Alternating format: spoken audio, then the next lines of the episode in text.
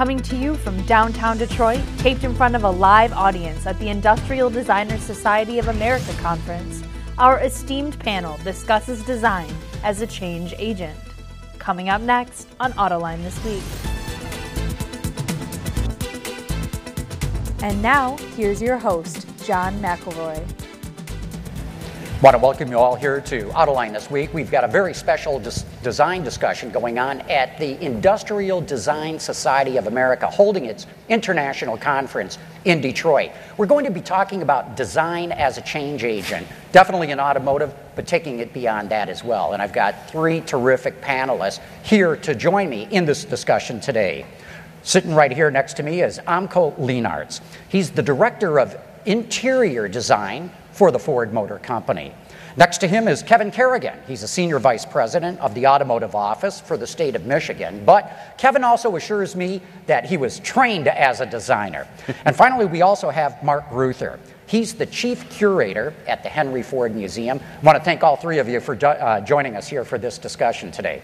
Amko, why don't I throw it out to you, but we'll get the others' uh, input on this as well. Design as a change agent.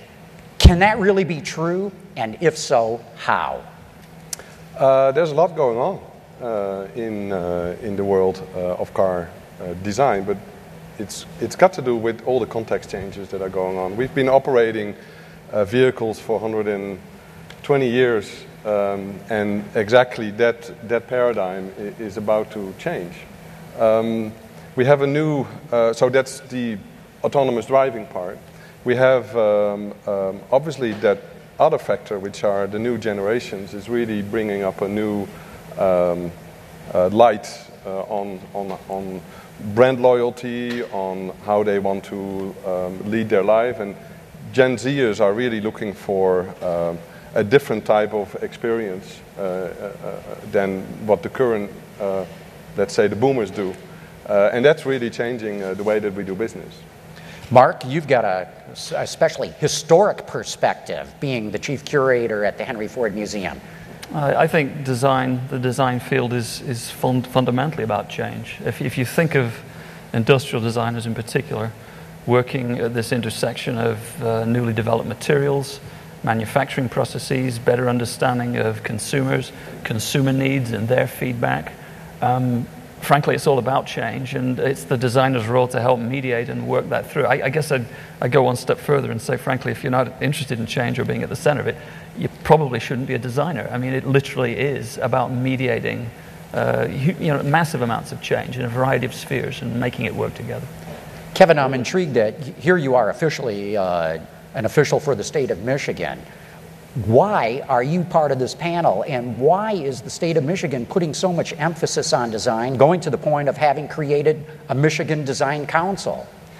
Well, I believe that design is the cornerstone of everything that, that really happens in the industry. It's where it all begins. Uh, industrial design is where art and engineering collide.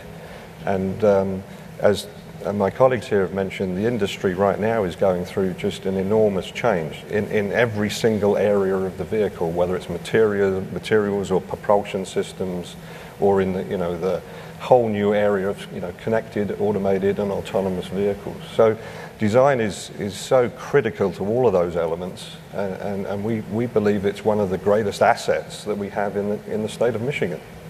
Amko, you brought it up this whole move to mobility services, car sharing, ride sharing, ultimately autonomous cars. That must have an enormous impact as to how you approach a project from a design standpoint. Yeah, we are definitely approaching it uh, very different. Um, again, it starts a lot with the customer. Uh, we looking a lot, looking a lot. We are observing a lot uh, through uh, research um, uh, what's going on, but also doing a lot of uh, futuring and, and um, um, uh, try to get to get into people's dreams.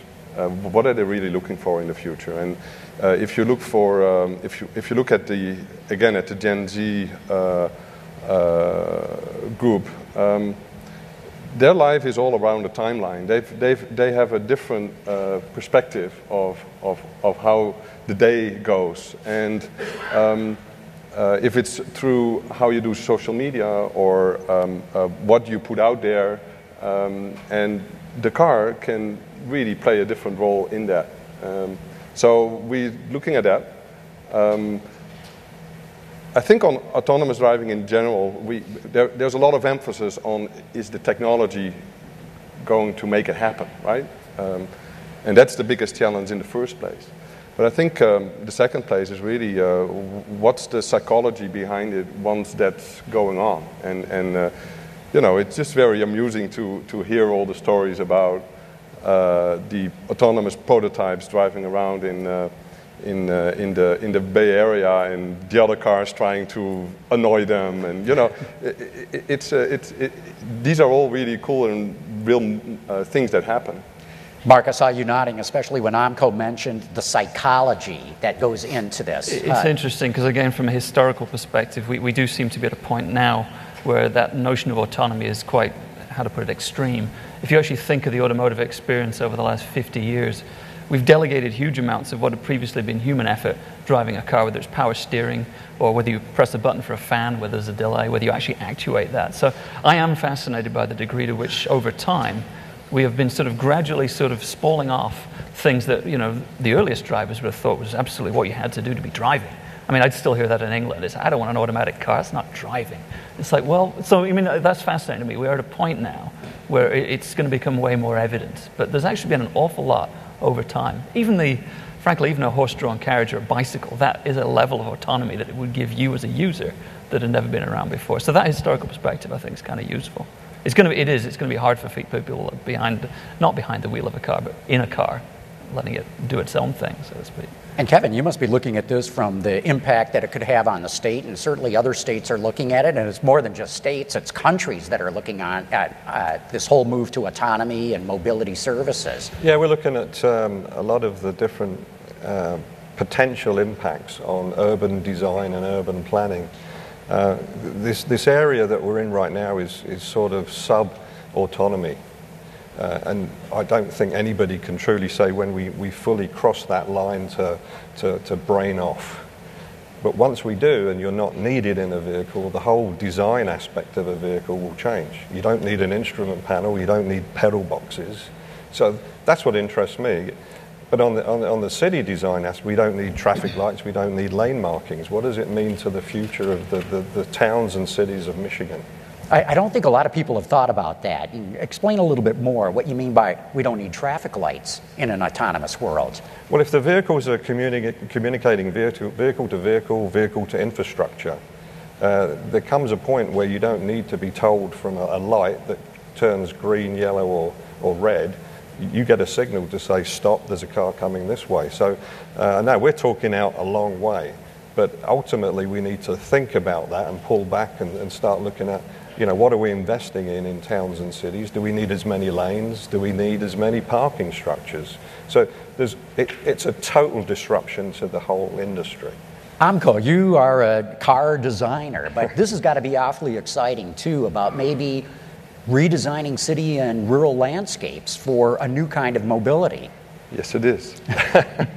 no, there was, there, you know, we we are investing heavily as a company uh, into it, as we have announced last week, uh, and we're working on uh, with with uh, you guys on MCD, and you know, to try, try to experiment really around all of that. And it, frankly, it's a lot of experimentation and a lot of learning, and uh, it's, it's how you turn those learnings into a meaningful experience for the customer. That, that, that's what, where we come in the most. Mark, what are your thoughts on this? Because, you know, as the chief curator at the Henry Ford Museum, if you look back 100 years, 120 years actually, the automobile changed the landscape of the world. Mm-hmm. We have parking lots and garages and super highways and all kinds of infrastructure devoted to the automobile. Have you given any thoughts as to where, from a design standpoint, this change may lead? I think I've thought about it in a number of ways. I know there's an awful lot of concern, rightfully, about the degree to which we could be sprawling well beyond suburbia. Once you can extend your everyday into the car. I mean, this is going to sound farcical, but you know, what if you could get in your car in your bathrobe and shower in there and get dressed on the way to work, right?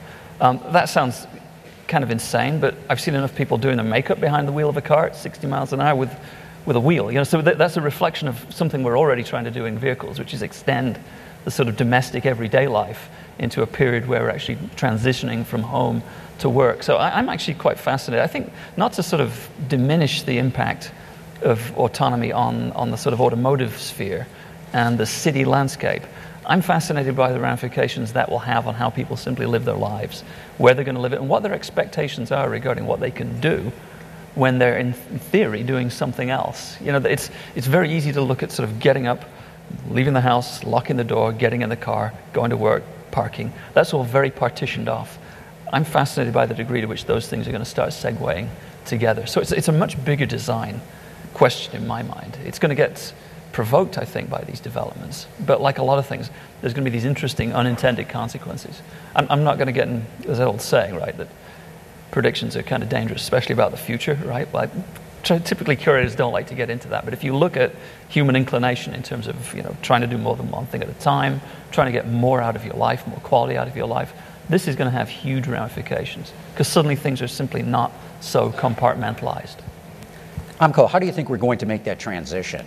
As you know, some of us, like myself, are very excited about these changes. Other people want nothing to do with it whatsoever. I've got to imagine, as a car designer, you're already running into that, where we're bringing so much technology into the car. It, in some cases, is very complicated for older people, boomers, let's say. Millennials have got to have it, they want it right now. How do you approach that from a design standpoint, as a designer, of, of having two very different customer mindsets, if you will? Um, we deal with a lot of different customer mindsets anyway, right? We're going from trucks to cars to uh, lung, uh, to luxury through the Lincoln brand. So I think we, we, we have that um, figured out. Um, we're looking at it in, in, in the way of single use and dual use uh, autonomous driving. And those are very different business models, very different um, experiences.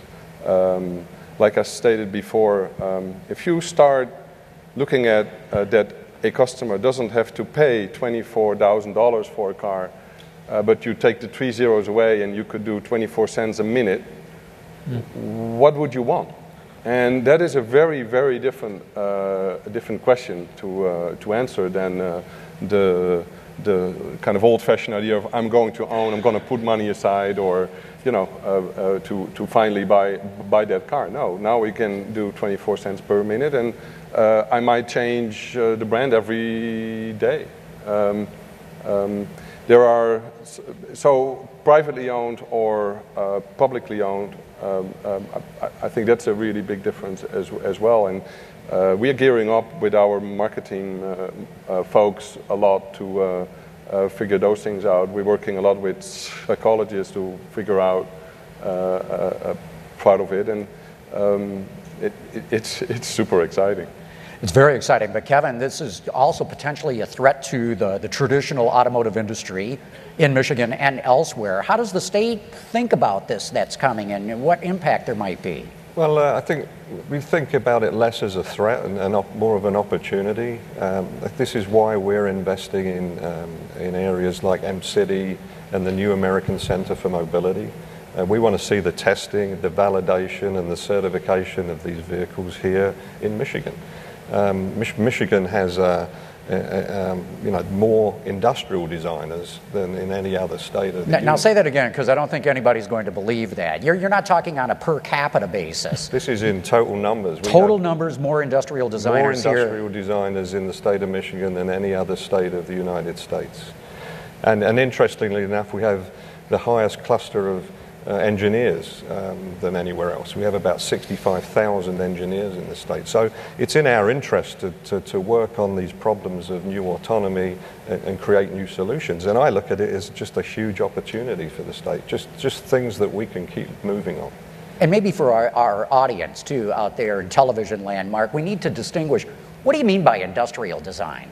Versus, say, styling a car? What's the real difference there? Because when I think, and I think the general public hears industrial design, we think designing factories or things like that. Yeah, um, and when people think of design, they think of the pretty thing at the end of a long process. So for me, the industrial design, the whole, I mean, I'm sitting in front of people who know this way better than I do. I'm a kind of outsider. It is about this convergence of uh, opportunities from the standpoint of markets. It's about dress, addressing needs. It's about looking at available materials and newly, uh, newly developed materials and new uh, production techniques. It's about being at that hub, if you will, between all those things which in fact could be conflicting. It's, I think it was um, Stephen Bayley who uh, got into that notion that you know Voltaire had uh, defined art as mankind's attempt to improve upon uh, nature. Industrial design is mankind's attempt to improve upon industry. It's about using the resources, capabilities, approaches that came about because of the Industrial Revolution and, and directing that in a way that serves consumers and serves mankind, frankly. Amko, care to add to that? What's your Industri- vision of what industrial design is? Industrial design is real in the sense of that um, obviously the shape has to be as desirable as we can make it. But it only becomes desirable if you can make it. and you got to be able to make it in a way that uh, you can pop out uh, 70,000 trucks a month. You can only do, and, and, and that makes the industrial designer in the sense of that they know what the, what the, what the manufacturing limitations are. Um, the whole day we are debating about 0.1 or 2 mil. We're talking about cents literally because we have a very low margin. People don't realize we have a very low margin to, in the whole uh, uh, business. So we, we, we, that, that as a whole makes it as an industrial design uh, uh, uh, profession extremely difficult. And I, th- I, think that's important. It's a bit of that Eames notion of the most to the best for the least, right? It is quantity is part of it. That is part Absolutely. of the promise of the Industrial Revolution that it's no longer a bespoke, necessarily highly crafted and expensive thing that you create. It's about driving that down so that you can still maintain the quality, still address needs, but make it available for the most people for the least amount of money, frankly. Exactly. And yeah, then the sheer beautiful. complication that comes with it um, I think you know Moray talked about that in his uh, speech. You know, uh, in the interior only, we're handling you know about 500 parts every time, um, and those need to be are all objects that need to be right. uh, designed, costed, manufacturable. Right. Working with a ton of suppliers, getting that all. I find it always a miracle how that all in the end comes down to one one object and. Yeah does things well with quality and gives the right guarantee to the customer that they bought a really solid product. And that gets back, I think, partly to the industrial design heritage of Detroit. You know, the, everything that was accomplished at Highland Park in that regard with the Model T, that was about the convergence of huge numbers of parts uh, orchestrated into a single mechanism, which was the plant. So this, you know, is back to Michigan's role. We've uh, we've played an immense sort of part, if you will, in the refinement and delivering the promise. Uh, of, of, uh, of the Industrial Revolution so that it can be replicated actually globally.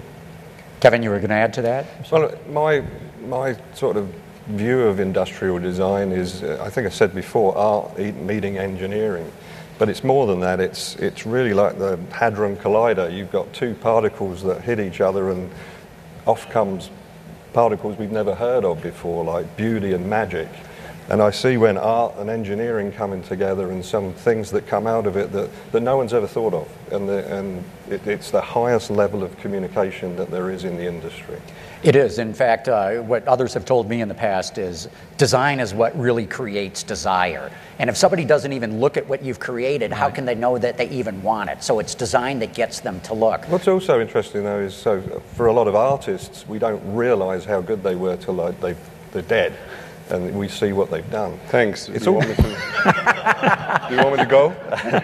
your, your, your best days are ahead of you, Amko. all right, okay, thanks. But what's interesting to me, we do this in the auto industry as well, because if you go onto Woodward today, you'll find beautiful cars from years ago that we now celebrate when in their heyday they weren't even looked at, you know, but we now recognize that is, that's just not a, just a car, that's a piece of artwork. Okay. That partly gets to the practicality of design, though, doesn't it? I mean, that's part of the curse of the industrial designer. The, the, the, the most perfectly, beautifully designed objects almost appear inevitable. They, they, if they're popular, if they're, if, they're, if they're bought into, they address a need, and that becomes a kind of baseline. It typically is the, having the context provided by time where you can look at something yeah. and say, actually, holy cow, that really nailed it. You know, and yeah, so that's, uh, it's, like, it's like good graphic design. It's, uh, it should be barely visible. It should just be communicating what you're trying to communicate, not making a big case for itself. So yeah, it's, it's a paradox. Yeah, it's obvious. Seems to me that the, the challenge for industrial designers is growing right now because every time I turn around, I'm, I'm meeting somebody with a new business card or a new title on their business card UX, user experience. Explain Amko from your uh, vantage point. What do we mean by that, and how do you incorporate it, or, or do you even think about the user experience as you approach design? Way overrated. um, I think uh, UX is uh, integrated in the life of an industrial de- designer. It, it's how you use it, when you use it. Um, uh, the fact that we have an emphasis at the moment on that that is becomes a, becomes more of a buzzword. I think. I think it's just a, a, a, a more deepening um, focus on how to deliver the things that I was talking uh, about. So user experience is obviously integrated in the new business models and in the way that you um, um, you handle uh, um, an experience within the car or the way or throughout the life of, of the of your of the uh, ownership, right? Okay. So it depends on if it's only a couple of minutes or if it's a couple of years. Um, so UX is integrated in all we do, and um, at at, uh, at Ford we definitely have uh, have that uh, figured out. So that that that's a cool uh, cool thing to uh, have the emphasis on. Okay, Kevin, user experience overrated or no? No, I think it, it's uh, integral to the whole the, whole universe of industrial design. But the, the thing that sprung to mind when you mentioned the new cards with the new names is, uh, yeah, we are creating new uh, areas and new, new job descriptions, if you like. But we have got to, as a group, focus on the other end to get more people into this area. It, it's an exploding uh, area, and it's something that, that is so, so much fun. That, that we want to get this out to the young kids and say, this is an industry you could be part of. How do you do that? We have to do that with things like the Michigan Design Council. We put a, a group together, which is a collective group of some of the senior designers in the state of Michigan, and we're out promoting uh, industrial design. We have a new Michigan Design Prize, which will be awarded this September.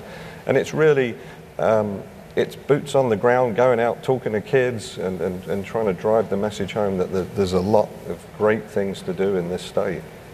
Mark, any thoughts about that? How do you entice a new generation into industrial design? Oh, it's a good question. I mean, because people are, how to put it, they're conversant with and using more and more devices earlier and earlier in their lives. So I, I don't know. It's going to be interesting just to see how it can be integrated uh, into educational programs, in my mind. Sort of. Uh, I guess I grew up in an educational environment where there was this very strict sense, if you will, of the sort of sciences, humanities, and then, then there was art off on the side. And I've often wondered, it would have been interesting if there'd been the ability to understand that that artistic inclination could be more, let's say, for want of a better term perhaps, more commercially directed, more sort of economically uh, directed. So I think um, we've touched on this already, sort of understanding uh, the design arena as this fantastic convergence place between people who've got that kind of right brain, left brain approach sort of very kind of humanities, more synthetic, imaginative approach with this sort of understanding, if you will, of technical capabilities, user experience.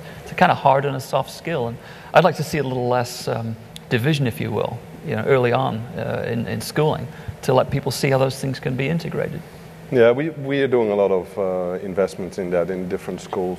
We spend a lot of time explaining uh, what we expect from universities, uh, what the student skill sets has to be in four or five years, um, and how that has to uh, evolve because um, the specialism of a traditional car stylist is absolutely needed.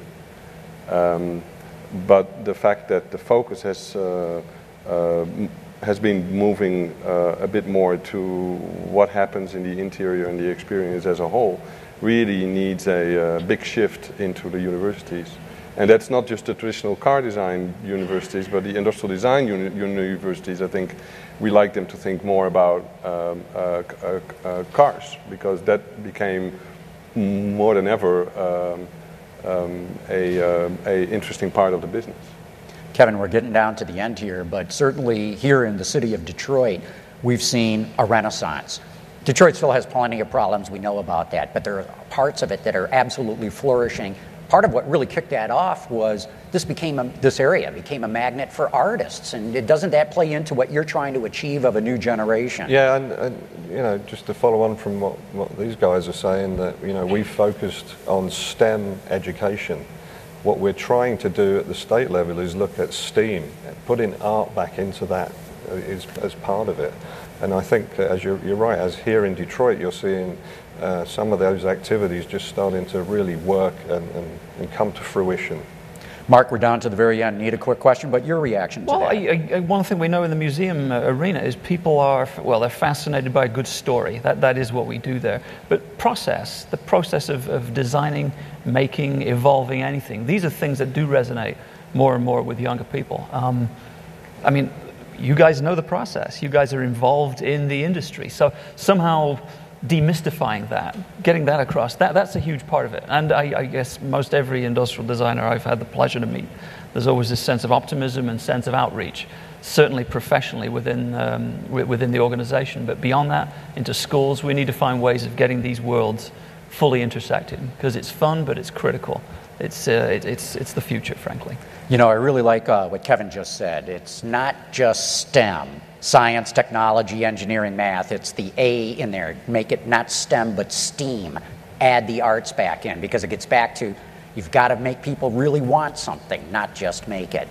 With that, we're going to have to wrap it up, but I want to thank all three of you. I'm Amko Leenarts from the Ford Motor Company, Kevin Kerrigan from the state of Michigan, and Marc Greuther from the Henry Ford Museum. Thank you so much for sharing your ideas as design as a change agent.